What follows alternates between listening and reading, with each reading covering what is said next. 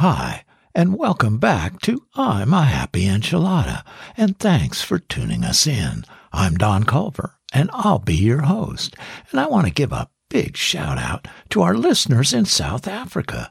I see we have many more joining us and becoming part of our enchilada family. Hey, welcome. You know, everyone is welcome at the enchilada.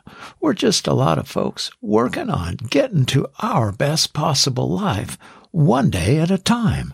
And just a reminder, we also have a video version of Enchilada on Facebook, Instagram, and YouTube. So you have choices when it comes to your favorite way to get I'm a happy enchilada.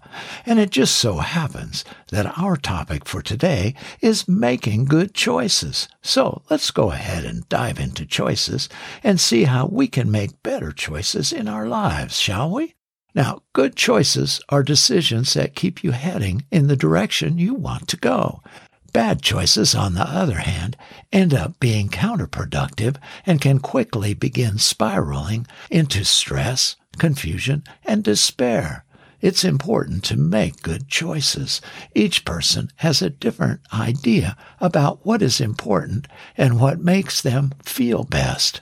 Making your own choices about the things you do is very important because it gives your life meaning.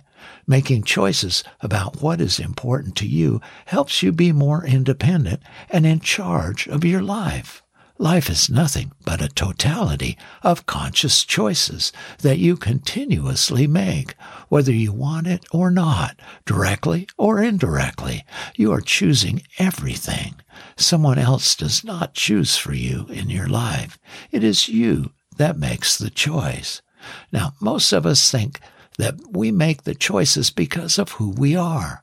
We're social creatures, and oftentimes context, rather than personality, plays a big role in our decisions. Subtle factors around us shape our behavior, but we fail to recognize those influences. So, do we make choices, or do choices make us? Hmm. Very interesting question. Well, Gordon B. Hinckley wrote the following The course of our lives is seldom determined by great life altering decisions.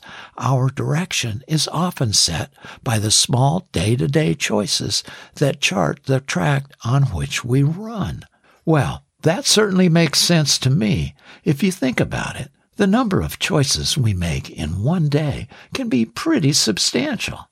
Okay, so what are some good choices in life? First, choose to love yourself. Choose the right friends. Choose the right partner. Choose a career you love. Choose to get excited every day. Read a book every day. Choose to exercise every day. And choose to eat healthy. Well, I can see how making a series of good choices like those I just mentioned could set one up for a good solid life, right? So now let's look at some ways to make good choices more likely to happen in our lives. Manage the big stuff. It's very easy to get sidetracked by insignificant issues in life. Remind yourself that values matter. Learn from the past. Ooh, that's a good one. Know what you know and what you don't know. Keep the right perspective. Don't procrastinate. And once you make a decision, don't look back. Well, more good stuff right there. And take time making an important decision and look at all the possibilities before reaching a conclusion. Rushing to a quick conclusion could prove disastrous. Now, how might you feel when making good choices? Well, you're going to be at least a little scared in the beginning. The loud voices will start sounding off. You're going to feel uncomfortable. You're going to question yourself.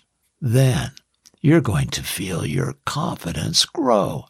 You're going to make new and wonderful friends and you'll find yourself making more and more choices with confidence. Well, it's hard work, but learning to make good choices is worth the effort. Many of us have made more than our fair share of bad choices in life. I know I have, and I know the self defeating feelings and the consequences of those choices. Well, that's all I've got. So, until next time, God bless and be a happy enchilada. Bye.